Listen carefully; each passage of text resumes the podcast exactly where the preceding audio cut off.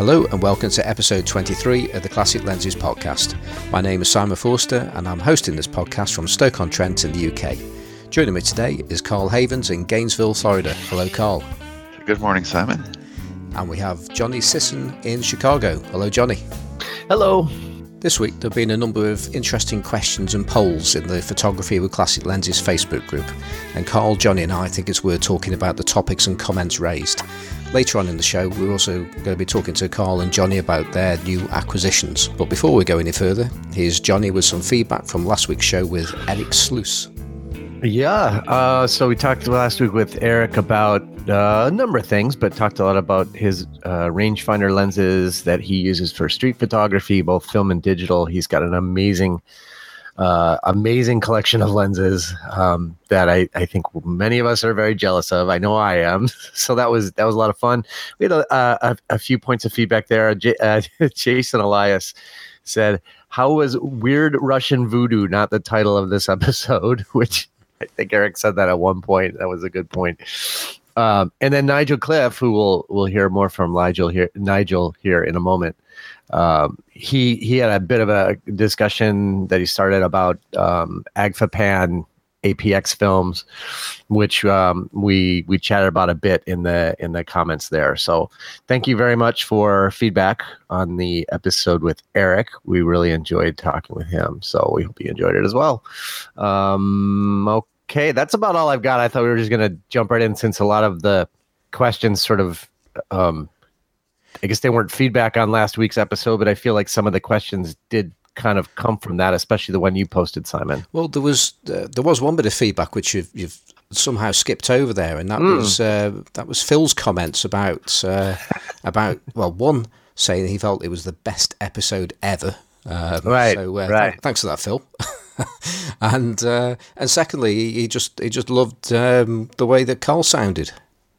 Yeah, and I don't know whether that was a, a, a, positive comment or a negative one about being in a bathtub, but um, I've climbed out. I'm not there anymore. I'm wearing a proper microphone today, and hopefully that'll never happen again. I cringe when I listen to that episode because Carl, you, you need to uh, have um, a microphone that you like leave at work where you usually do your podcast and another one you have at home and then put another one in the bag that you have in case you're on the road and that way you'll always have it with you no, so you need three I, microphones i think you know you know what happened i, I went to dc and i needed to fit all my camera gear and um, the top compartment where I usually keep the microphone got sacrificed for the um the little Leica camera. So oh. and then I didn't put it. Then, then you didn't. and you didn't. Did you use the Leica camera or no?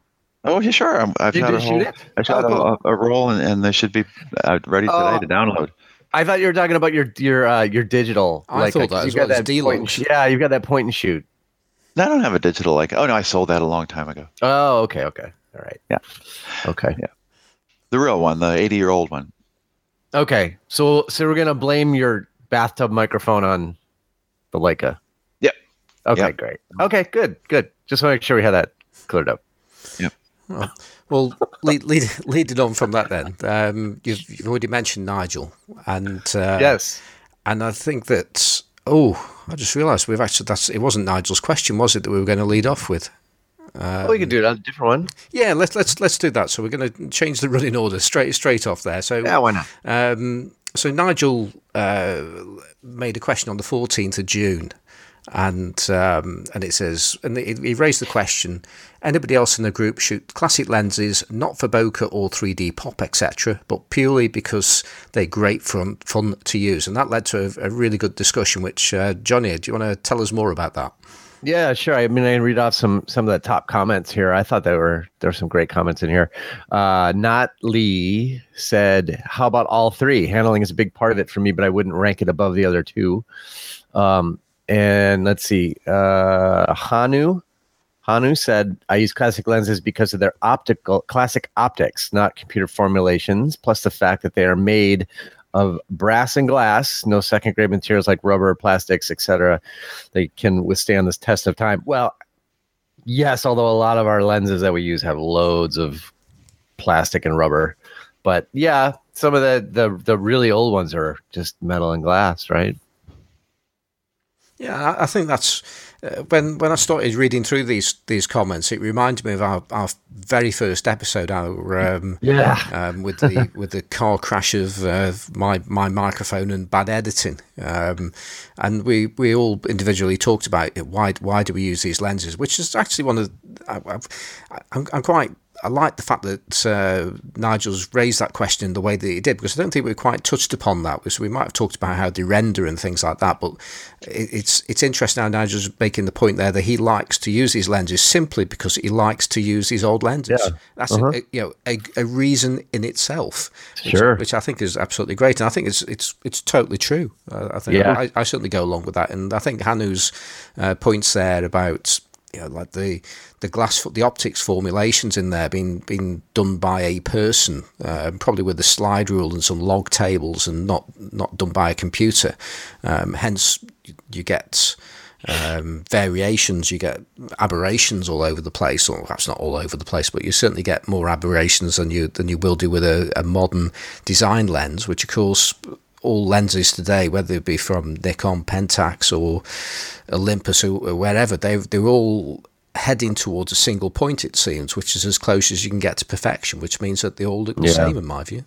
Yep, absolutely. Well, well, Steve Locke is another person who had an interesting comment because he said that he likes them because they slow him down and make him think about what he's shooting, and it gets better results than he ever has.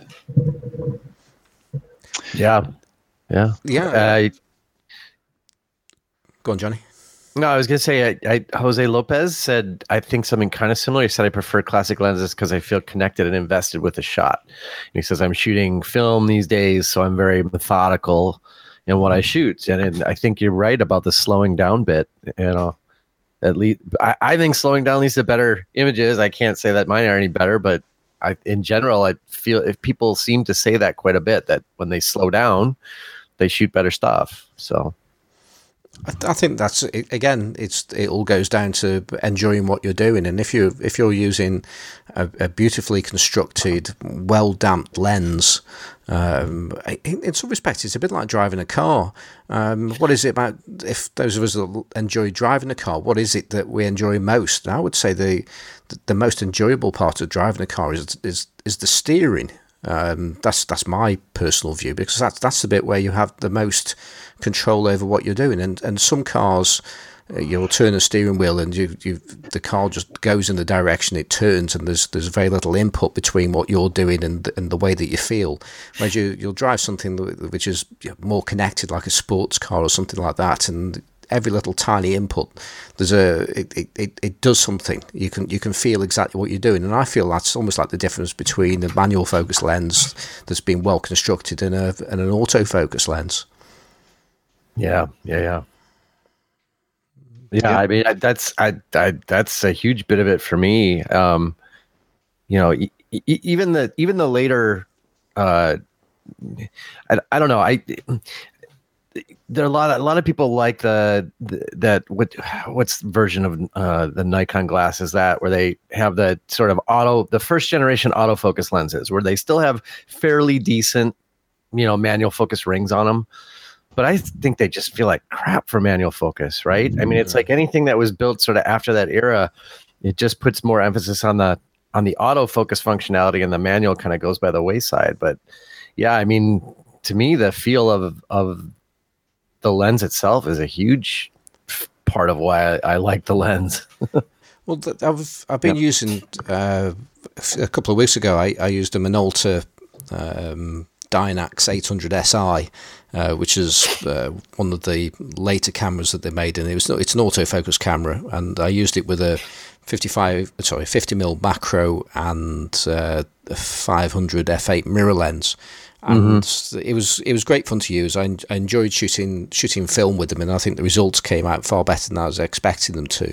Um, but when I put the, both of those lenses onto my Sony onto my A7 um, with a, a dumb adapter, um, immediately the experience was was just nowhere near as good uh, because yeah. and it's I think it's probably similar with the with the with the Nikon lenses because they use a screw drive right they, are not exactly. damped in any way and you just no. in the case of the Minolta lenses you just got this tiny little thin plastic or maybe not plastic. In some cases, it is actually metal. But either way, it's, it's just this thin ring at the front, which is almost like an afterthought, a sop to people that that really want to do it themselves.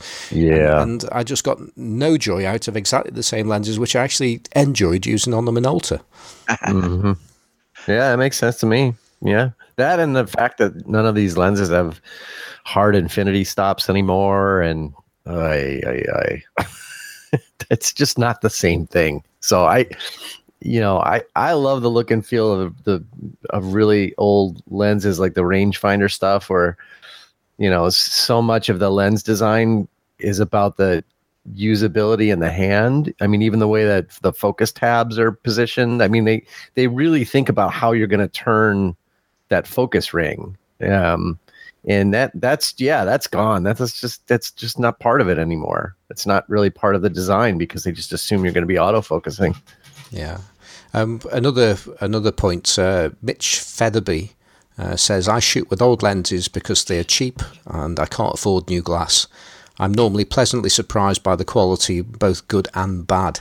And and that's that's a that's a big part because I mean a lot of us will spend a lot of money on a on a digital camera, and then have, have very little money left over. I mean, you'll certainly those of us that shoot Sony um, on well on on E mount, uh, the price of Sony lenses are, are shocking in my view Ridiculous, yeah. and uh, so for, for me it's a bit of a no it's almost a no-brainer. I mean I've got no great interest in, in shooting autofocus but yeah there are some the, some lenses in the range that I'm thinking yeah I w- I wouldn't mind that. But then you look at the price and, and it's just completely out, out of out of range. Even when you compare it to some of the almost exotica uh, within the manual focus world you know something like a, a Carl Zeiss 85mm 1.4 um, the it's it's like a third of the price of the G Master lens. Okay, it's it, it, you're not comparing apples with apples there, but it's gonna Right. it's gonna deliver stunning results. And although it's not going to give you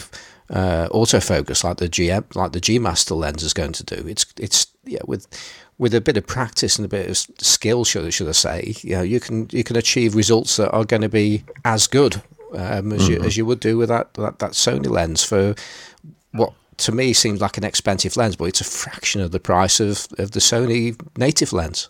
Yeah. It, Well, you it- know, yeah. yeah. No, when I um, I was thinking when, when I had the an Olympus EM1, um, I had a kit lens when I first bought it, and then I had quite a few classic lenses, and then um, during that time I, I, I had five different um, M.Zuiko lenses, and um, I sold them all after relatively short periods of time because I just wasn't impressed by them. Now, I mean, I've seen people post just fantastic photos using those same lenses, so maybe it was just me but they didn't seem to have the character that I had come to like with classic lenses, and they went away.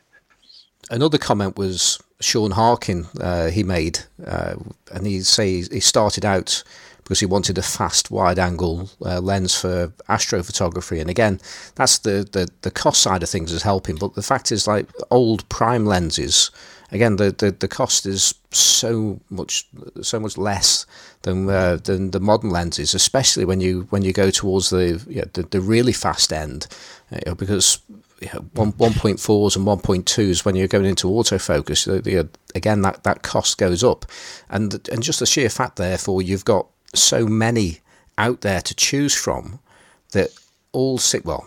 A, a lot of them will actually render those pictures differently, um, and I think that's just a you know it's a it's a it's a big point about about old lenses. Yeah, the, the sheer variety of, of the look that you can gain from them. I think the low cost um, point is really interesting, and in fact, one of the cheapest lenses that I've ever purchased is one of the best lenses that I have, and that's that little Industar 50-2 lens, and it's an f3.5 lens, not an f2. But um, if you put that on a helicoid, um, I've only used that lens on my Olympus. I've not tried it on the Sony, but I presume it'll be good there too. Uh, on a helicoid at, at f3.5, it's extremely sharp, and the bokeh is beautiful. Um, it's a really nice little lens. In fact, last night I did a real blasphemous thing. So Johnny will hate this. I want, I want. I want a collapsible lens on my um, on my old Leica camera so that I can just stick it in the jacket pocket and carry it around. and I bought um, a, a Russian knockoff of a of a Leica Elmar lens for forty nine dollars, and it's I think it's an Industar 50 50 two. We'll see how. We'll there's, there's we'll nothing wrong with that. We'll see, how, we'll, see, I, we'll see how it does. Yeah. I can't afford a Leica of lens. No, that's yeah. that's, that's that's. I mean, as long as it actually functions, which it might not. I mean, it might not. Try it out, but then I'll know. save up my money and I'll buy a, I'll buy a real I'll buy a Summitar. I mean, that's how that that camera is supposed to have that lens on it. It's supposed to be able to fit in a. I don't think it. I think that fit in pockets when men and you know people had big pockets on, you know, double-breasted suits. It fit in a pocket, but I. I don't, think, they, I don't think they ever fit in a pocket, but anyway. Um, but that's the idea. I mean, it was meant to have that type of lens on it, and it, and if you get a good copy of the that you know that collapsible Industar hey more power to you yeah so Carl, you created an admin on the 14th of June. No, not you. Know, you didn't create an admin. You created a poll. You can tell I'm just looking straight at the screen at the moment. You created a yeah, poll okay. on the 14th of June, um, and you just you asked a question about uh, sensor sizes um, and what what do the users of the group use. Do you want to take us through that one? Yeah. So I was interested in this because we routinely have been talking about lenses that we like on the podcast. And I know on the page that we require people to th- say what camera they use. And the reason is that lenses rendered differently depending on the sensor size of the camera. But we, we often talk about new acquisitions and lenses that we think are wonderful. And I don't know that we always say on a full frame and um, and really get into we don't know whether it would be as good a lens on a different sensor size. So I was, I was actually wondering like what who are we talking to in the audience in regard to the kind of cameras they have. And so I just asked if you use a digital camera, what sensor size is the is on your most used camera. Um, there's no good or bad. We're just curious to know what people are experiencing with their classic lenses on digital, and it's it isn't a tie, um, but um, right now there's 151 people that are using cameras with APS-C sensors.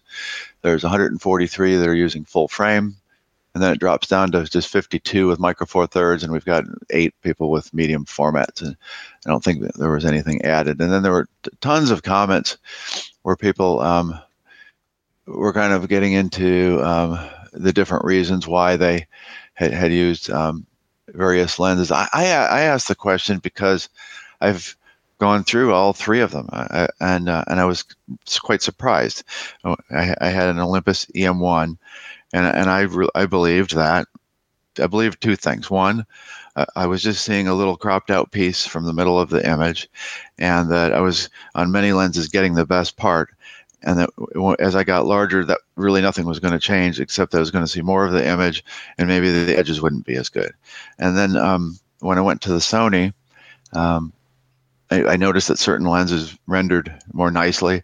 Um, Nikon's seem to be made for Sony APS-C cameras. I don't know why, but they, they were really good.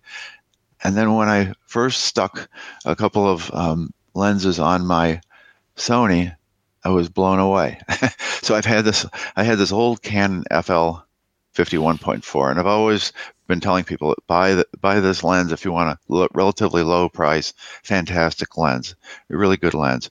But I never I never imagined that uh, that lens could have 3D pop from wide open all the way up to 2.8 without even trying to do it hardly. Um, and and the first time I put it on there, I took it out to this art show, and it was wow! I was like, oh my god, my every, I'm seeing everything in 3D. And then there's all this beautiful, interesting bokeh around the edges that I never imagined might have been there before. And so there was a case of a lens where you know, I had been telling people it was good, but I had not been saying that it was like the, one of the best lenses that I've ever had, which which I think is the case now. And then I find that there's lenses that I don't like on the Sony as well as on the Fuji, and and those are mostly um, I don't use rangefinder lenses hardly at all on the Sony, although some of them like the Jupiter 8 uh, is nice on there. But um, my my Canon LTM rangefinder lenses I, I don't use them at all on the Sony. I don't think they look that they that they render as nicely. Uh, my Voigtlander 15 millimeter is just crap on the Sony because it it doesn't work properly the way the light comes into the sensor, and so um, I, I, think it's interesting. I, I don't know about going through the responses because the responses are sort of, you know, talking about the kind of cameras people have used and moved through. And I'm trying to think, is there anything here that um, Well, Is- Isaiah Newman, he um, he was the first person to make a comment on there, and uh, he was saying, uh, "Wow, I'm surprised that Full Frame isn't running away with this." And well, right, right. That was a surprise, right? Uh huh. I wasn't surprised by that. I thought APS-C would be the the winner. I thought it would be the way more APS-C users than um, than full frame, but it didn't turn out that way. And uh, Johnny wasn't surprised that APS-C was winning either, considering the cost of most Well, full frame systems. Right? Yeah, no, I mean I, that that I I wasn't surprised only because if you think about it, full frame, you know, full frame digital hasn't really been uh, within reach for most people until more recently when the Sony stuff really started, you know, rocking, you know, full frame. Yeah. um, and got more price competitive. I know there's that new one that is a what around a thousand dollars now, right? So if you're looking to buy a new, right now, a new digital, a new mirrorless camera, I mean, I, I'm not sure why you would go with much else than that. Well, I no, I am. I if you're buying it to use classic lenses, I think it makes a lot of sense. If you're buying a system camera to use with autofocus lenses, I don't know why anyone would buy a Sony because the the lenses are so much more expensive. They're so much bigger. I mean, it. I. I, I guess I do understand it because everybody thinks they need full frame on digital. I don't see that personally. If you're shooting digital cameras with digital lenses, I don't think most people need full frame because they're just going to throw it up on a, you know, social media or whatever. They're not going to make 30 by 40 prints, which is the only Right. time you're really going to see the difference. So I think it's stupid, frankly, but Right. whatever makes you happy. But I, I, in our setting, which is, you know, the in in the group where the whole idea is you're shooting these classic lenses on a mirrorless camera. I, I mean, I don't know at this point why you would, if you were buying a new camera, not buy a full frame Sony. Yeah. I'm, I, I'm not I sure. I guess thi- it depends on what you want to do because uh, Yeah. right now, right now, I, it would be hard for me to only have the Sony because I, I really like the- Fuji for street photography, and um, I don't. If I'm going to go somewhere in a city and I'm going to do street photography, I don't take the Sony camera. I just take the I take the Oh, sure. I take the XE2 and maybe one or two small lenses, and it, and it works perfectly. yeah, you know, and I, very well. And I agree from a user experience standpoint. I would much rather use a f- you know one of the Fuji's than a Sony. But if your if your goal is to mount you know to mount those mainly manual focus lenses versus the system lenses, the full Yeah. frame is awfully awfully nice. You know, I mean it it's great if you can afford to have multiple options. I'm just I guess I'm thinking of someone who's gonna like go out and buy a you know a new or even recently used mirrorless camera specifically to mount classic lenses, I would think Right. Sony is the And if we um, but I, but it and do we- hasn't been until more recently, which is the only reason I figured. All right, most people are coming from an era where they either had a an Olympus or they had a A6000 or something, you know, and there's just a lot more yeah. of that out there. So yeah. And if we win the lottery, we agreed we would buy an M10. right, yeah, exactly, and, we'd still have to And, share. And, and, and if I win a really big lottery, I'll buy both of you guys an M10, and, and I'll let you pick. And I'll let you pick the Leica lens, and I'll buy you that too. If it Ca- has to be a substantial lottery, then. hey Carl, do you follow? Um, I, I I think I'm going to set up a uh, a Google alert that uh, for Florida Man because Florida Man is almost like you know like Neanderthal Man or whatever. Like Uh-huh. Florida Man is like a thing, right? You could. I would set up a search for Florida Man, and it's Okay. Flo- Florida Man lottery. So if I so the so if you win the lottery, you'll be all of Florida Man wins lottery. That would be buys good. We don't buy lottery everybody. tickets, so first I have to. First, I have to buy lottery tickets. yeah, I got to remember to do that too. Th- yeah, this week. Uh, let's just digress on lottery tickets. This week in this this week in Illinois, they with the quick pick number, like you know the four you pick four numbers, right? Was zero zero zero zero. So that all the all the people who play like just the zeros, like hundreds of people won the lottery. So they're like lined up waiting to get their their payout, which was a few hundred dollars, I guess. But every once in a while, it comes up like all the same string of numbers, and that's what like huge numbers of people play. So, Carl, maybe you want to play all zeros, or I don't I- know something like that. I don't. I know? don't play. I don't play lottery, and I- and and I hate I hate when I go into a, a gas station to get a bottle of water and some Oh. fucking person is in front of me and they've got a whole bunch of these damn tear Yeah. off tickets. Yeah, and, and They're doing one at a time and then they win and then they have to buy another ticket. Because the next uh, one's going to be another two of winner. water. Yeah. yeah, yeah, yeah. That that and I I love when I go in and it's like the guy comes in and he's playing, you know, the lotto, and he's got to play everybody's birthday in his entire extended family. He's got to get the ticket with that birth date for every relative he's ever had. It's like your entire gene pool needs its own ticket, you know, and you're waiting for like 20 minutes and you just want to buy a bottle of water or something. But hey, if that guy's going to win the lottery and buy me a camera, I mean, I'm all for that. Maybe I'll say that next time I'm in line. Hey, if you win, can I give you my name? Will you buy me a camera? Well, So there's surprisingly fewer people on here with Micro Four Thirds than I thought. I thought that we had a lot of Olympus users. Did, Simon, did, do you yeah, have any well- thought about that? Yeah, well, actually, on the just go, taking it back to full frame. Um, let's let's not forget it's it's not just Sony um, in the full frame market with our users with classic lenses. Um, so you've got those users uh, that use uh, Canon 5Ds and 6Ds. Um, Yeah. and they're also going to Oh, be, uh, DSLRs, yeah, but- yeah, and you also got the one Ds as well, and there, there are a surprising number of uh, Nikon users that um, struggle struggle through, um, and uh, you know do do do their best to use the limited range, or they use uh, um, cheap adapters with uh, optics to correct them to infinity. So it's uh, yeah, so it, it's not an exclusive Sony Sony party there. Um, Micro Four Thirds. I was. I must admit. I was. I was quite surprised that it was as far back uh, as as it, as it was. Um, although, I mean, I've had a, a similar kind of journey with as, as Carl did. Although I skipped APS-C and actually went back to APS-C after um, with a with an X Pro One. But I started with a, an Olympus EM1, and I just loved using classic lenses on it, um, especially 50 millimeter lenses. Um, I, I thought they were just absolutely wonderful, um, and I just couldn't get enough 50 mm lenses on, on the M1, and and and longer lenses. And we've talked about this before. You know, I'd, I'd use a, a Jupiter 11, which is a, effectively a 270 70 millimeter lens as a war crown lens on a on an EM1. Yet I wouldn't use such a lens on, on full frame. It just doesn't just doesn't make any kind of sense. But it just for me it worked brilliantly on the on, on the Olympus, and and so many lenses do work very well. You know, when you're taking that center area of the of the frame, so you get great sharpness, and and that's that's something you you can criticize Micro Four Thirds for in some areas, but in for sharpness, I I'm I'm not convinced there's a sharper system actually out there. Um, I, I, the the sharpness is absolutely brilliant on Micro Four Thirds. Where Micro Four Thirds falls down is in the outer focus areas uh, because you, you can you can be shooting at the lowest ISO and you still get grain in in the in the bokeh in the outer focus areas, and that used to irritate the hell out of me.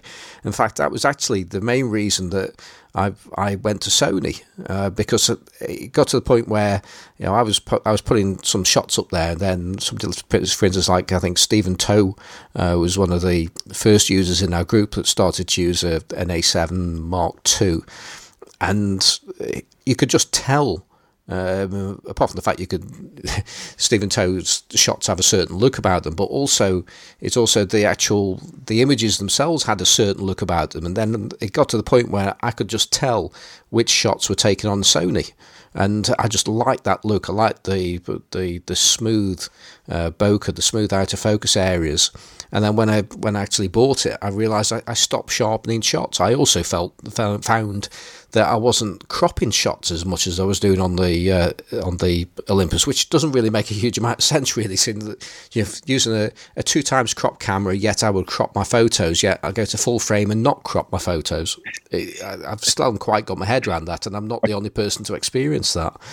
Um, but as far as you know, the the group, I mean, the group started off largely as a Micro Four Thirds group for classic lenses that's that's that's that's the history of the group really. It came out of the Olympus Worldwide Shooters Group, um, but most of the people that came from that group have moved on to other systems. Some people have got uh, still got Micro Four Thirds and they still use it, and they use other systems as well. But I'd say the majority of users seem to have gone to larger sensors, and Fuji's been very very popular. But you know, we've we've not mentioned though um, the cameras like the A6000 uh, from Sony. Yeah. Um, they they they're going to be included in those APS-C figures, and I'm not sure what the split uh, would be between Fuji and Sony within the APS-C. And of course, again with the APS-C, you've still got uh, you've still got the DSLRs in there as well. So uh, right. so I'm not too sure what those those those splits are going to be.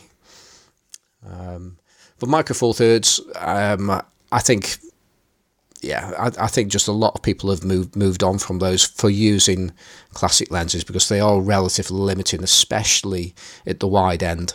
Um, and this is, you know, I don't want to knock Micro Four Thirds, but I really like it. I really like the cameras, especially the Olympus cameras. Um, if if Olympus would were to make a, a full frame camera, um, a large version of the EM1, oh, I would I would jump at it because they, they're just great, great cameras. Uh, but this, for me, they just make more sense if you're using native Olympus lenses on them. Yeah, yeah, yeah. Yep. There's a lot of questions about price, you know, um, that um, back and forth about is there a reasonably priced way to get a full frame and and um, you can you know it's interesting. So I, I bought the A7 II for $1,069. How long have I had it? Six months, maybe? Seven months, eight? And um, now it's more expensive again. I don't know why. I looked at it yesterday and it was $1,369 after I'd told someone it was $1,000. When was that price back the start of the year? Around the holidays? Yep. Yeah, that's why. they, they, they, this time of year, they um, try to uh, boost prices on stuff. The rebates aren't quite as good uh-huh. because they know most people are going to buy around the holidays. So if you are not one of those people and you buy middle of the year, you're going to probably pay a little bit more. That's yeah. kind of across the board. They nickel they nickel and dime on the rebates, which are you know everything is just permanently on sale now new cameras so but they the rebates aren't quite as good this time of year as they are during the holidays because it's just such a competitive time just looking through the comments, I've, I've just spotted one uh, by Eric Valledo, um, one know back from the uh, Olympus days, and he's um, you know he, he shoots classic lenses, but he also I think he shoots professionally. He does he does wedding photography with with Olympus. Um, and uh, interesting enough, he's saying I'm planning to buy full frame again. Um, and as soon as I, read that, I just thought, oh yeah, he's going to look at Sony. And then he says uh, to take advantage of those classic lenses, perhaps a Canon 5D or a 6D. So it's it's it's interesting that you know he's a, an experienced user of classic lenses, yet he's he's clearly not sold on on Sony, and I don't know if that's because he doesn't like Sony or whether or not. Um, well, he's used to an EVF, so that that's that's not going to be the issue. But uh, right. yeah, so it's, it's, interesting now. He's looking he's looking at five D rather than six D. Sorry, five or sixty rather than going Sony for using classic lenses. So it's not an automatic choice for everybody just to, if they're going to go full frame to go with Sony. Right. Um, then you got Thang Lewin, I'm sorry if I've destroyed your name there. Um, he's uh, he had a or has an A6000, uh, um, but he's bought a, an A7 II, but he's found himself he just doesn't use the A6000 anymore, which is. I think you made a comment there, Carl. That's pretty much what happened to you. You you you pretty much stopped using your Olympus, um, much in the same way as I did. I, I've I think for two weeks I tried to use both cameras, um, but then I just just completely stopped using the Olympus because I just felt that the lenses were doing the thing that I wanted them to do um, in the in the right way on the on the full frame camera. Wonder how many people who have A7 IIs have gone ahead and bought an A7 three and why they did it. Um, and, and, whether it's that much better. I have a friend who did who, who has one because he buys every new version of Sony camera that comes out, including he has a, a nine in addition to the three. But um, I've used it, and I can't really tell any difference between the three and the in my camera.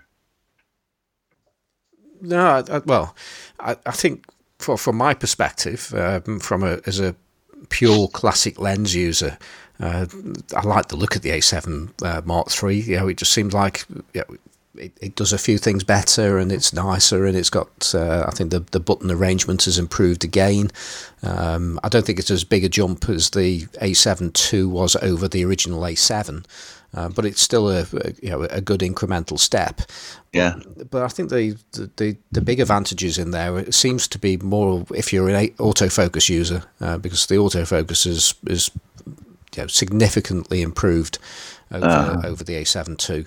Um, so yeah, if you're if you're that kind of user, then that would that would make sense. And if I had a if I, if I was using an AF as, as much as I was using classic lenses, then perhaps it would be a bit more appealing to me. But for, for me, I think other than so, I, I think it's got silence shooting on it in the way that the A7 Mark II has got. I think it's got silence shooting on it. That's something I'd like, um, but image quality. Um, there's there's very little in it. In fact, the only from my, my understanding is the only difference in image quality between the two cameras is going to be seen at high ISO, and I'm pretty happy with uh, my A7 II for high ISO anyway. Um, and I don't actually shoot that much at high ISO, so it's just not not much of a deal for me really.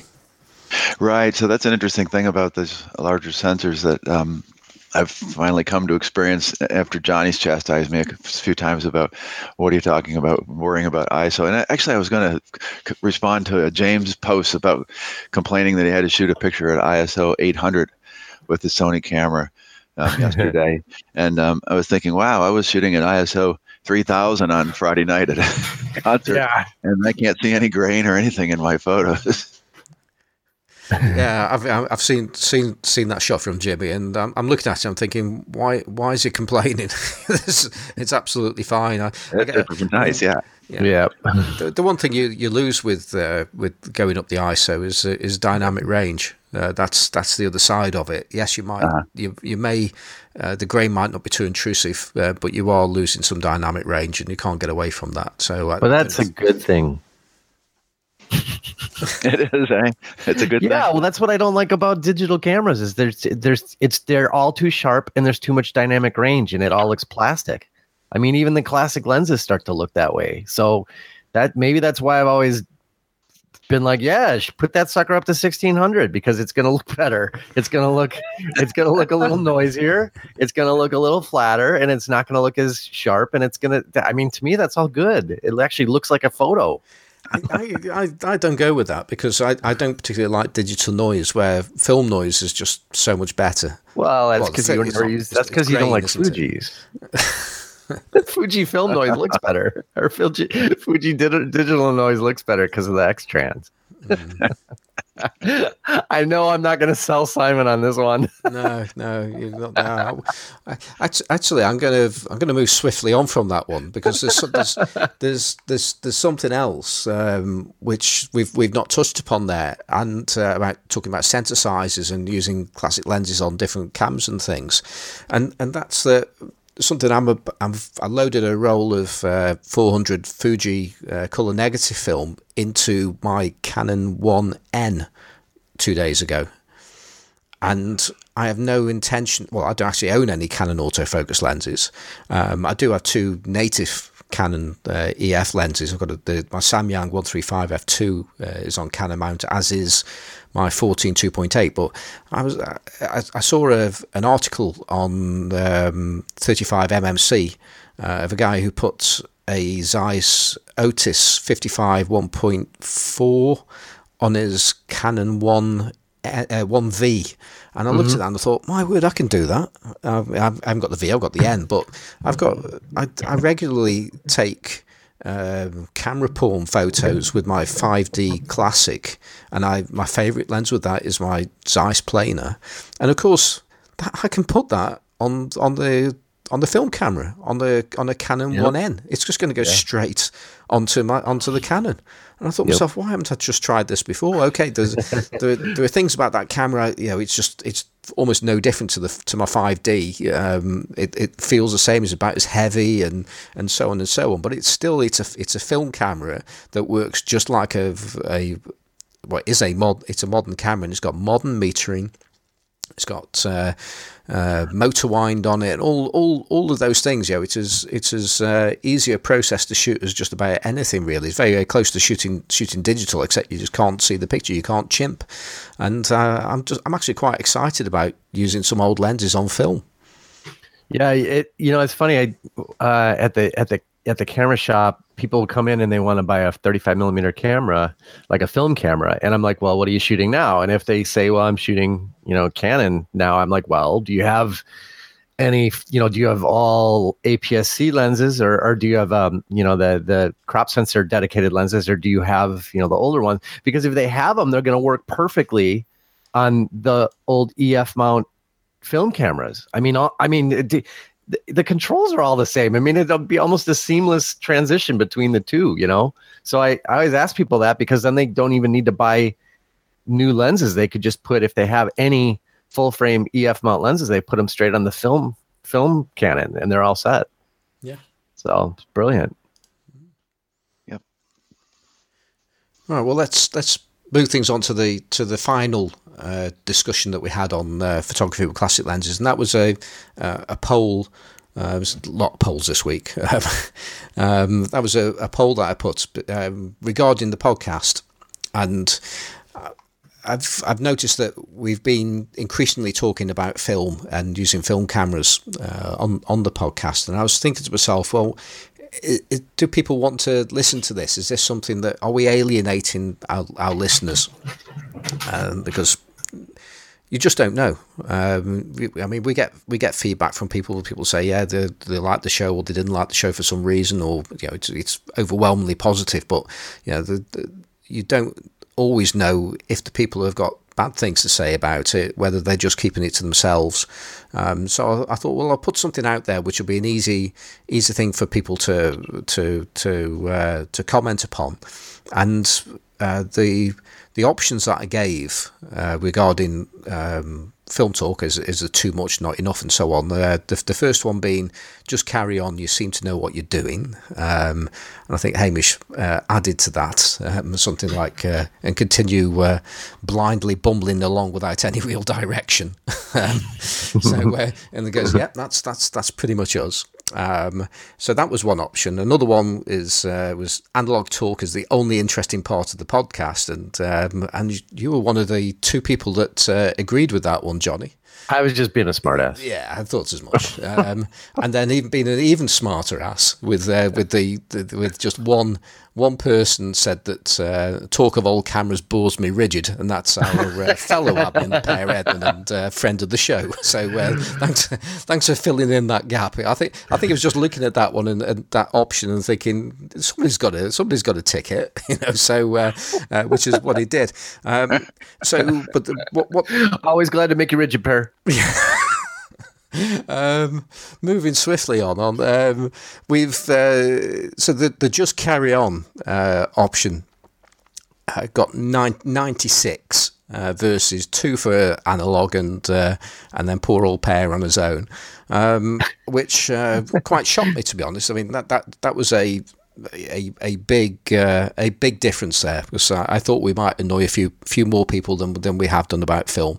Um, so I was uh, I was I was quite heartened by that one. Um, the only the only really there were a couple of uh, detractors from that. Um, uh, Jim, Jimmy D, our guest from uh, two two weeks ago, sort of threatened as if you keep on talking about film all the time, then I'm going to start listening to some other podcast or something or, or something on those lines. So um, we're going to do our best to uh, keep on uh, on track as best we can, Jimmy. Um, and, but he did he did make the, the, the valid point there that the the podcast is um, about lenses, and that's what we should uh, stick to, and that's what we we will stick to. It. That's the bit. That's really what the podcast is all about, and it's uh, why we have the group as well.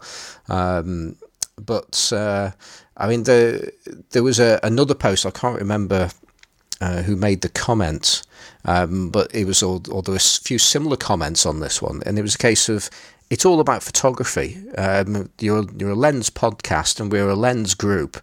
Um, the medium which the, the records the photographs is almost irrelevant, um, which actually sort of uh, leads on to sensor sizes because Yeah. that, that, that does Yeah. change things. But the actual act of taking photographs, whether you're shooting on film or whether you're shooting on on uh, digital, the act is the same. There are different things to um, that you've you've got to take into consideration, you know, such as dynamic range and you know how, how much you can pull shadows back and or, or not, and uh, will you burn highlights out or not, and uh, film and perhaps John, you can explain a little bit more about your views on that one. Um, but uh, the actual um, process is, is is the same. So as long as we keep on talking about lenses, which we're going to do, then uh, it's all good. Yeah. And then we also learned that Johnny doesn't listen to our podcast. Well, we. I- I don't need to listen to him. We're we're doing it right now. I already heard it once. I believe you don't listen to him. My God. And I have to listen to it several times. Yeah, yeah. I listened to Poor them. I listened Simon. to, listen to them twice. You don't know what the outtakes are or anything. You're missing the. best I do part. listen to the outtakes sometimes. That's that's. Oh, oh, good. You skip to the end and listen to the last. yeah, skip to the end of the Okay. outtakes. It's, uh, it's just it, you must be very disappointed when you when we have a week that with no outtakes. right, last week. No, it we means did I keep my big mouth shut and more, which is what I should do. That's a, probably that's a good thing. Well, Johnny, one, I did I did mention something there um, about how um, because we've had this discussion before, and Yeah. I, I was very sceptical about it when, when we last actually spoke about this, and I'm sort of slowly coming round to your way way of thinking, and that's about the way that uh, how film can deal with things like highlights in a way that uh, digital can't. Would you like to Yeah. explain a bit more about that?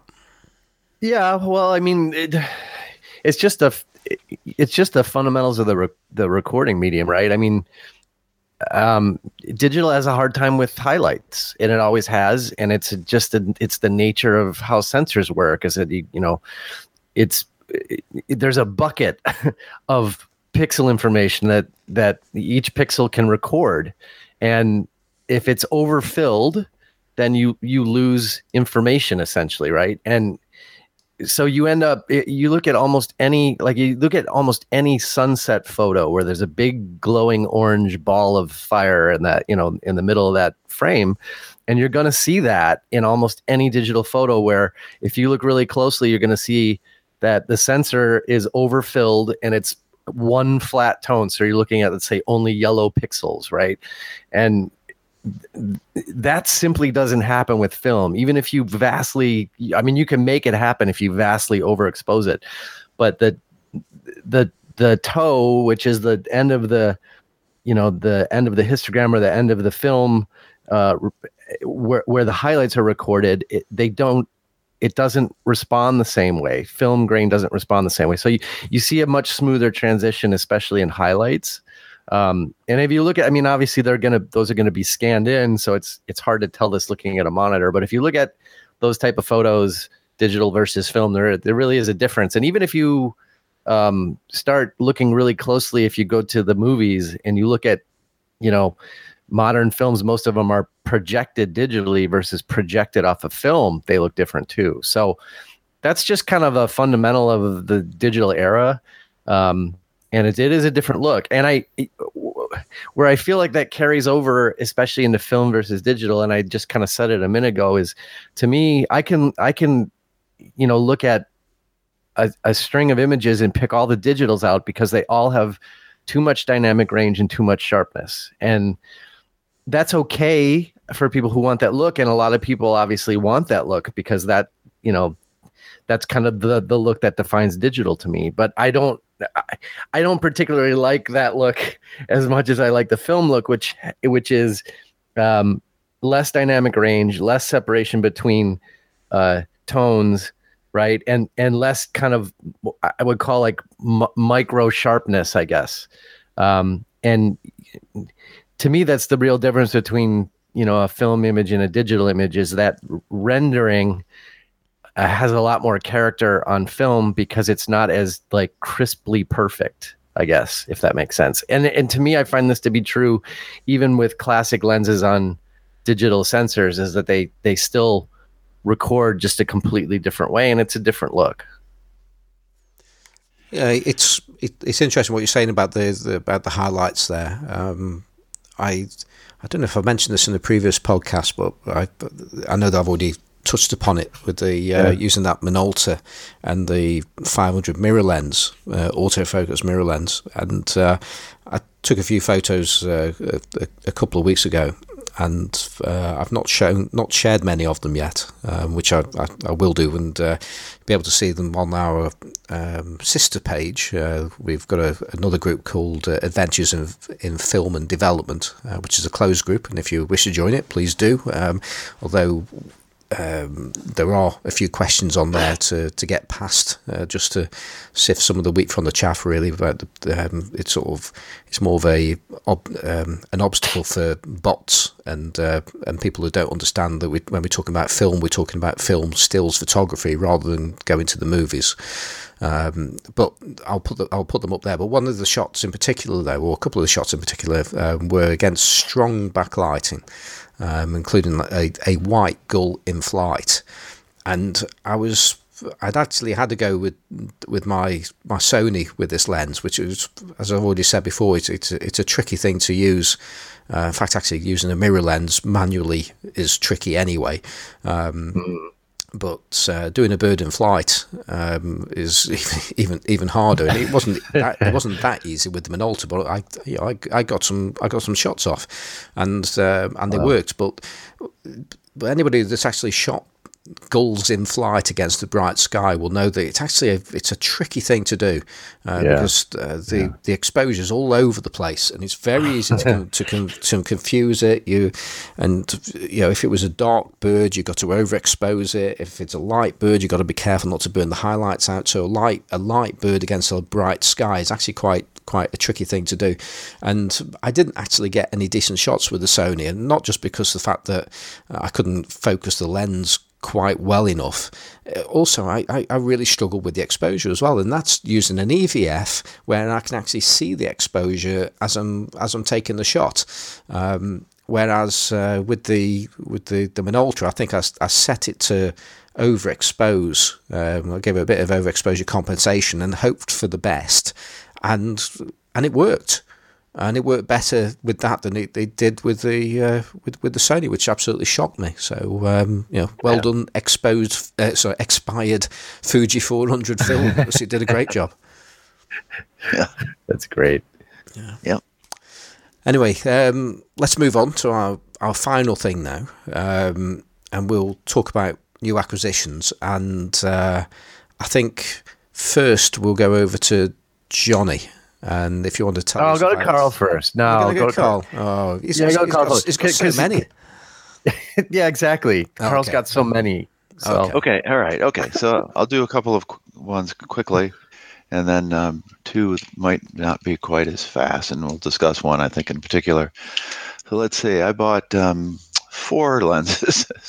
That's the last time. the first one is easy. My um, Nikkor 24 millimeter 2.8 AI lens um, about a week and a half ago. Is that one of those bouncing lenses?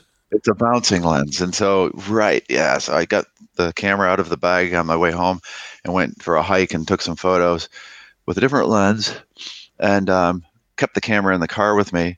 Left my backpack in the trunk and forgot to zip the camera compartment closed.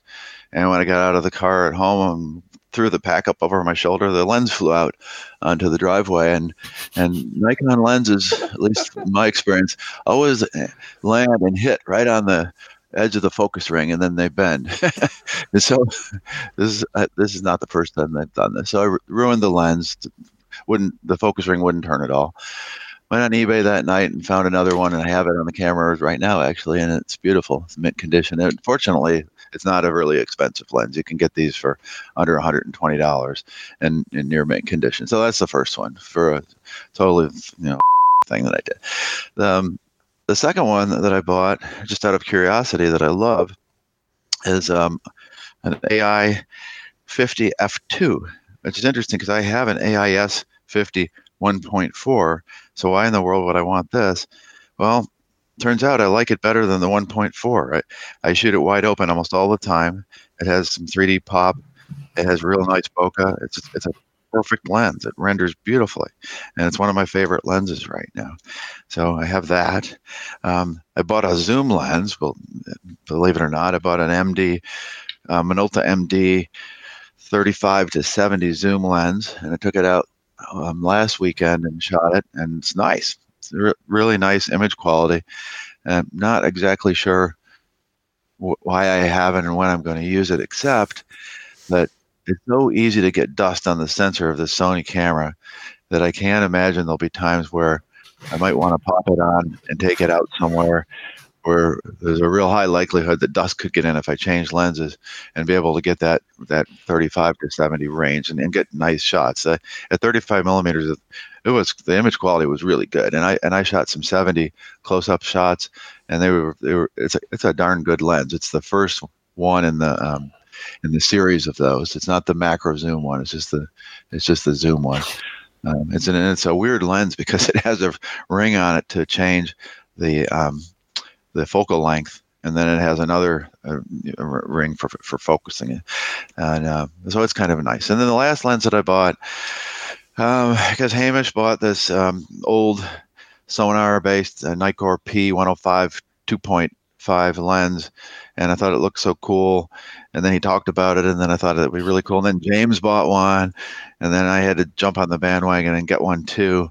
And um, I used it for the first time this weekend, and I was just wowed by it on on full frame um, on the Sony. I got some really nice pictures. One, one in particular, I think it has a lot of potential. So um, I can envision myself using this lens a lot. Well, that that photo you you took of the guy um, with the with the with the Sony that had the uh, it been de-Sonyed. uh, yeah, that was uh, that was that's a great photo. Um, yeah, and, uh, and it was it was shot wide open as well, and it it, it, it was interesting because the, you you you must have been at exactly the right distance uh, away from him to make that work as a as a wide open shot because it, the the guy is perfectly in focus, he's really sharp, and everything else is just just well, I have no idea what's behind because it, it's just it's just him and uh, in profile, and I think that's just an absolutely great shot. And yeah, it worked good. There was a white building behind him, and uh, it had a little bit of wood, wood trim on it, but everything was everything was painted white, so you can't hardly see anything behind well, that's him. It. Well, I, I, have no memory. Of, I, I, I, know that photograph. I, I know exactly what the guy looks like, how he's using his camera, he's, and and I could see straight away he was using a, an FD eighty five one point two, and uh, and it's just a it's just a it's just a, a, a great shot, and it really really shows that lens off really very you know really well. And it, it's it's interesting as well with it being the, the, the earlier version because um, the the later ones I think actually go for more money generally speaking, apart from the the, the LTM version. Um, and I've had the AI version. I was completely unimpressed with it, un, uh-huh. unimpressed uh-huh. by it. Um, uh-huh. Although many people love that lens, um, I don't know if the AIS is any different from the AI. I, I, I don't know, but um, having seen some of the shots with the the, the, the Sonnar version, I started looking them up and I was there thinking, oh, can I afford one of these? And I also remember that I'm absolutely desperate for a Contax G camera. Um, and they're, they're, similar kind of money. And I'm thinking, no, I, I, I need to. Uh, as soon as I, if, if I bought the, the, the, the Nikon, I, I just know my dream camera will just come along and I won't be able to have it. So I thought, well, the, the, the Nikon's going to happen at some point, and I just got to keep on looking for the uh, for for the for the Contax. But no, I'm I'm really really impressed with that camera, uh, that lens. Sorry, I think it's a, it, it's, yeah. it's it's quite excellent. And one I mentioned there about it early about yours being an early one. There is an earlier version again, um, and that's something I know that Johnny knows uh, a, a, bit more about, and that's a little bit more exotic as well, isn't it, Johnny? Yeah, a little bit. Um, we were talking about the the 105 2.5. Uh, yeah, I mean, the, yeah, right, right. Um, yeah, I mean that that that lens is really arguably the one that kind of put Nikon on the on the map. You know, um, it's a one of their you know absolute classics.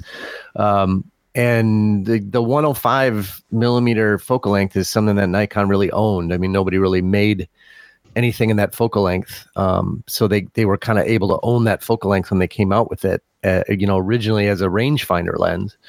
Um, and it's one of their original rangefinder lenses that transitioned over when they started building SLRs. So it already had a really good reputation, and it really helped to build the reputation of the their SLR line. Um, but yeah, there's a there there are a few versions of that lens, and the you know the earlier version of the lens um, is uh, is a Sonnar design, and even within that, there are a few different versions within uh, the design of that lens, and depending on who you ask, there's there's about there's four or five different versions of that original 105 2.5, um, and the very earliest ones, uh, they're they're either nine blades or six blades and aperture blades. So I guess the very earliest ones are are nine bladed Sonnars, and that seems to be the if you're you know if you're looking for these, that's kind of the uh, the hardest version to find. Um, right. Don't know that they render any differently, especially if you're shooting them close to wide open, where the blades don't make any difference. And I don't think the lens is optically any different um, in those Sonnar designs. Like they they redesigned it apparently for you know AI um, in about 1971.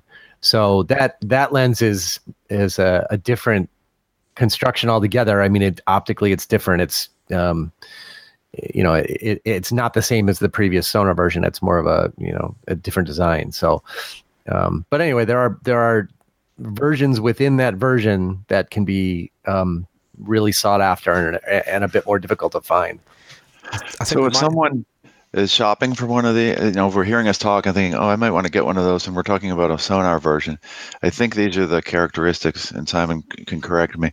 Um, so, so the lens um, barrel um, that, that's inside of the focusing ring is, is, silver. So the front end end of the lens is, is a kind of a matte colored silver. It's not black, and also the um, the part of the barrel that has the distance scale on it. Uh, no, it isn't. It's it's the part that lines up with yeah the distance. That's also silver, and the, and it's a Nikkor P, mm-hmm. and the serial number. I think you can also look up by the serial number to, to determine that you have an early Sonnar version too. But I think but I think generally the the the next version becomes all black. Yeah, if it's basically if it's not an AI lens, if it's a straight F mount Nikon lens, it's going to be it's going to be the Sonnar version because the the AI version is when they redesigned it. So all, all of the pre AI stuff should be the same optically, which is just the Sonnar formula. Okay. Yeah. So, there's something that I've got this alarm bell in my head ringing. I'm not. I'm not entirely sure if that's if that's the case or not. Um, I feel we're going to have to go and uh, speak to Mr. Ken Rockwell on that one, or at least look at his. Yeah, because because someone uh, posted a picture of a black pre A one and and the silver one and said that here's here's how you can tell the difference. The um, pre AI non so, non so, version that isn't a Sonnar is all black. I don't remember where that was, but I but I saw that. That's possible. Uh, we need okay. to we need to ask uh, Mike Eckman via Bob Rotoloni because he is the absolute expert on all this stuff. So we let's let's. I'm going to direct that question to. Uh, okay. Offline, I'm gonna I'm gonna I'm gonna ask uh, Mike, and Mike will ask Bob, and Bob will set us all straight. So. And we'll, then you know the other thing that I learned that, that I that surprised me was I I posted that same photograph on the Sony Alpha 7, Alpha 9 shooters page. I think that's what it's called. And I, and um, I mentioned that the guy had the Sony blacked out on his camera, and and uh, I didn't think anyone would respond, but a number of people responded, and they all said the same thing. And I don't, I never thought of this um, that people black out the Sony on their camera because then people don't uh, attribute the quality of the photo to the kind of camera they attribute it to the skill of the photographer. Oh, I, I, I, mean, I've never heard of that before. I, I've, I, I know people who black out everything on their BMWs, and they're doing it because they're making their car look unique or cool or something. But um, I'm not.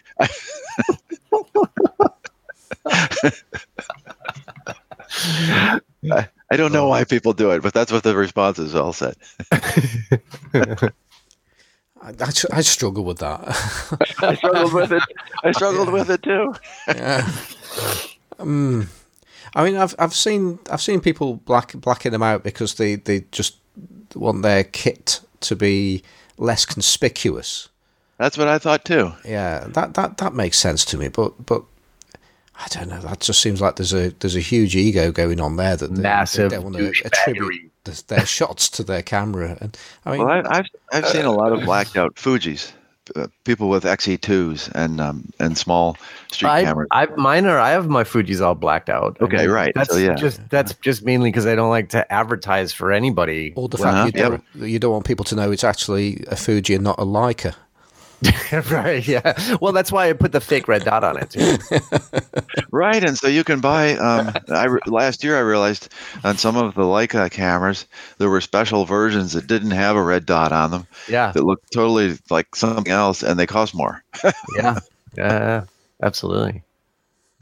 Got to have it. That's it. Got to have it if you want to be legit. Yeah. Hamish has uh, posted a picture of a, a of a Leica, the Canadian um, Leica that he had had redone, and it looks really cool. Did you see that? Yeah, I think, I think he's selling this as well, isn't he? It was beautiful.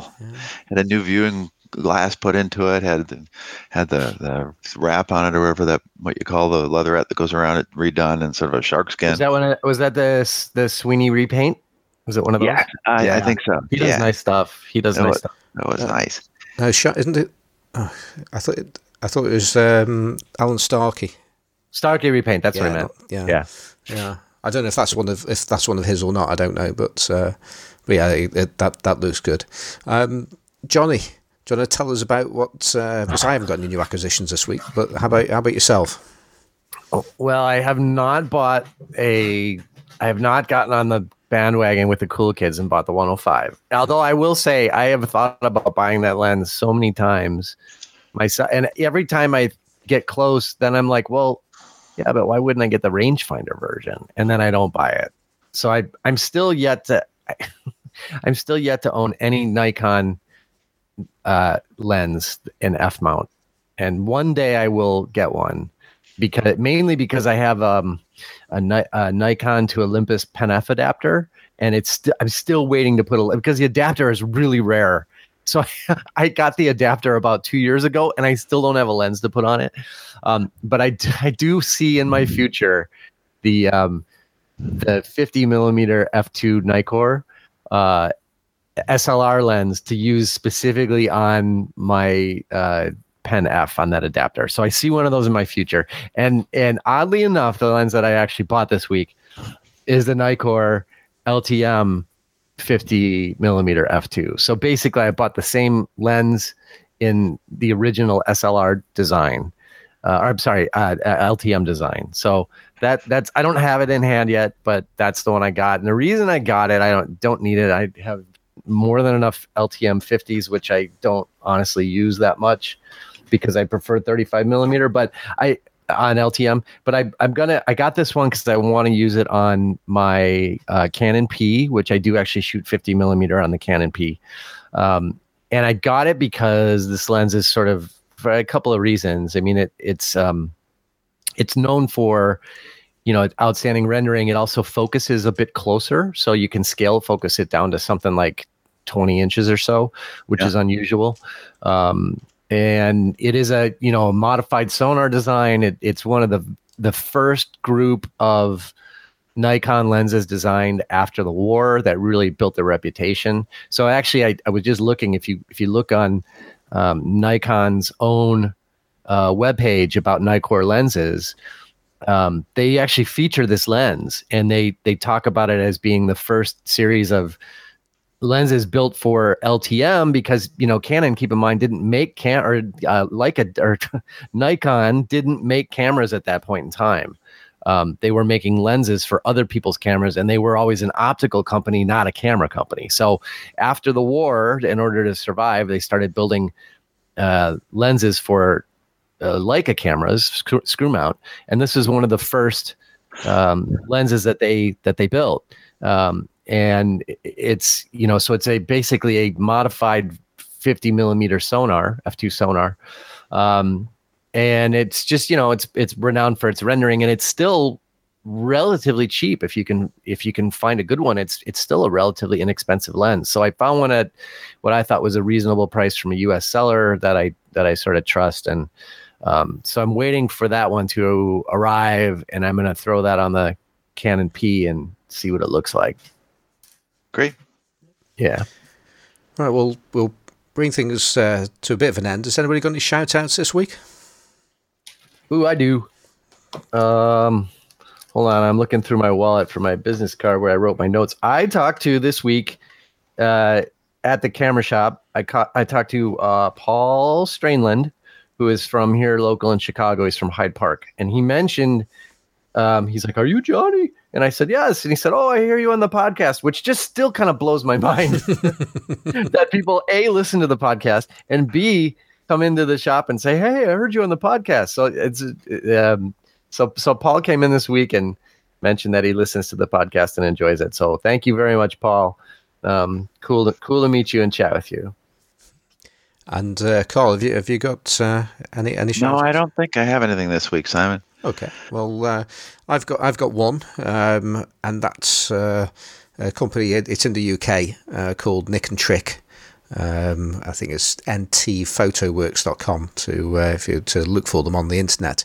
And uh, the reason why I just want to uh, give them a shout out is because I bought uh, a few pieces of kit towards um, me getting a little bit more serious about doing my own developing. Um, so I bought a few things, and the the the stuff that I bought arrived the next day, uh, which I'm just really, really pleased about. It uh, took, took no time at all to get there, and the prices were good, and the the range of stuff that is is good as well. And they, you can you can tell uh, that it's a company that are just like passionate about film. So uh, uh, so that's a, a, little shout for Nick and Trick.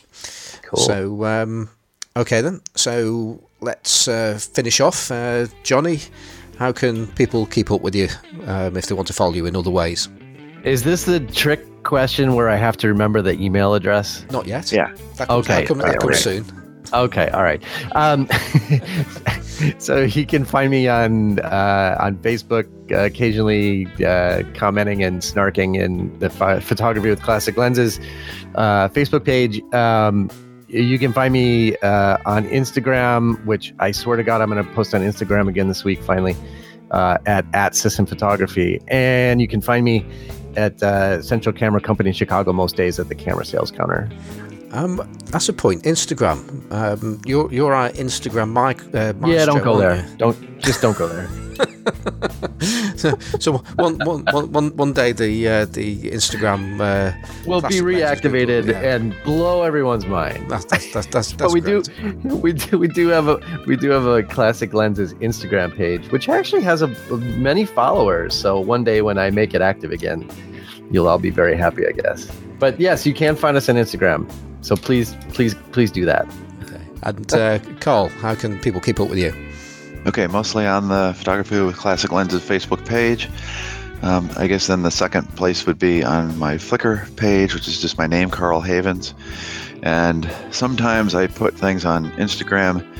Um, I still haven't figured out how to do it directly from the computer, so it's I find it really annoying to take a photograph of something I've posted on Facebook on my phone and then resize it into a square and then put it on Instagram.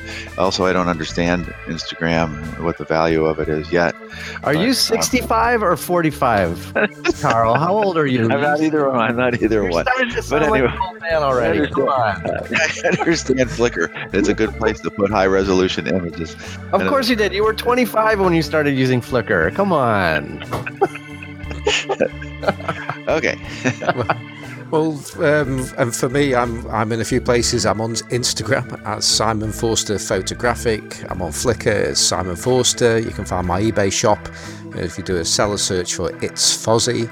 Um, I've got a website which is uh, simonforster.co.uk so simonforsterphotographic.co.uk, uh, which is mainly populated with K&F adapters. Um, I'm trying to do more on Twitter. In fact, actually, just going from what Carl was saying there about getting his head around um, Instagram. I'm, I'm sort of half. My, I'm sort of half of my head is around Instagram, and about a quarter of my head is around Twitter. Um, I, I, can never quite work out when when to use a hash, when to use an at if I'm mentioning people, or, or why. Um, but um, but yeah, I'm, I'm doing my best on there. If anybody's got any tips on uh, uh, how, how I should be using these two media, then uh, please please let let me know and uh, help me along. Um, and if you want to get in touch with us directly, we have an email address which uh, Johnny has memorised. What is it, Johnny? Oh. Hold on, I've got it right here. Classic Lenses Podcast at gmail.com. So please uh, drop us a line on that one and include any instructions on what to do on uh, Instagram and Twitter for me. Um, and you can find us all on the Facebook group, uh, Photography with Classic Lenses. Um, actually, a quick shout out to our guest next week. Uh, uh, hopefully, if all things go well, we're going to have Anil Mistry uh, on the on the show. Um, Anil is an insanely talented photographer that just goes out and takes amazing photographs without seemingly any effort whatsoever. Uh, in particular, he's uh, he does he just walks up to people and takes a photograph, um, street portraits and things like that. Um, so that's going to be an, an interesting chat uh, next week, and he's also very much into uh, his, his, his, lenses and different kinds of kits. So I'm looking forward to that. So um, so that's going to be good, and uh, I hope you've enjoyed this week's podcast, and we'll be back again next week, and hopefully you can join us. Goodbye.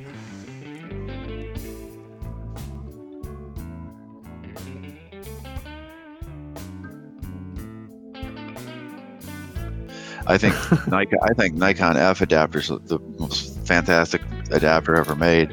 I can put lenses on and off in the dark with. with I remember you making that comment before, and I was thinking to myself, "Is that something to boast about?" that you can take, could, you can put a lens on in the dark. I could, I, but I could do it. I, I, I don't need it. But you don't know how to buckle your bag so you don't break them. So I, I just realized, Carl, this is your version of my dog ate it. You're, you you've you've been able to buy more new lenses by breaking the old ones. It's fabulous. Yeah, it is. Has but, but, Pam not but, caught on to this yet? But I'm just I'm just but I'm just replacing the lenses. But I am going to buy at some point. I've decided a um a Nike an AI 55 1.2. I want nice. I want to have a 1.2 again. The prices are pretty good right now. Three, yeah. 350, 369, 370. And um, I've got some money coming from a publishing company, and I want to bite a little bit out of it, maybe, and do, either buy that or or get a get a Summitar or a Summicron for a little bit more. Yeah, I would I would go. F- Unless that Russian lens is really wonderful. Yeah, I would if if you're in that kind of money, I'd, I'd be looking more at the Summicron, a collapsible Summicron, than uh, than that Nikon. Personally, yeah. anyway. I'm thinking that too. You get you'll get more use out of it, and it's going to the main thing is it's going to give you something that you can't get with anything else whereas really I don't know. We go around in a circle with 1.2s, and I think I think it's right that you you should own a 1.2 lens. That makes makes sense for you to own a 1.2 lens because we just should. Uh, but we never use the things when we've got them. Right, I know, I know. but you know, and the other thing is though, um, I really liked shooting the Canon uh, 4SB much better than the Leica. so yeah, yeah. I, I, tell, I tell you another. Um, if you if you wanted a, a, a 1.2 or a very fast lens, I, am I'm, I'm still uh, liking that uh, Seven Artisans uh, 51.1. I think I'd take that over the Nikon because it's really it's, it's well you've got your adapters are so much smaller. Yeah. Yeah, the Nikons yeah. are huge when you put them on their adapter. They're big giant yes, things. they are.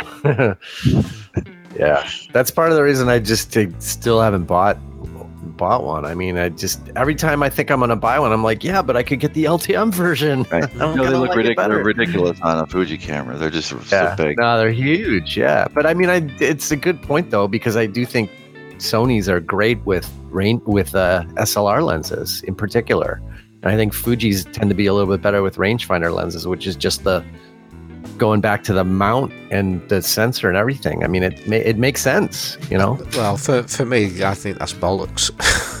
um, no, if, but it, I mean, if it's, it, if it's uh, if fair enough if it's a wide angle, but but other than that, no. Uh, because don't forget, you, you, keep on saying about all oh, Fuji lenses are designed to sit close to the sensor. Well, actually, it's got a longer flange so distance than Sony.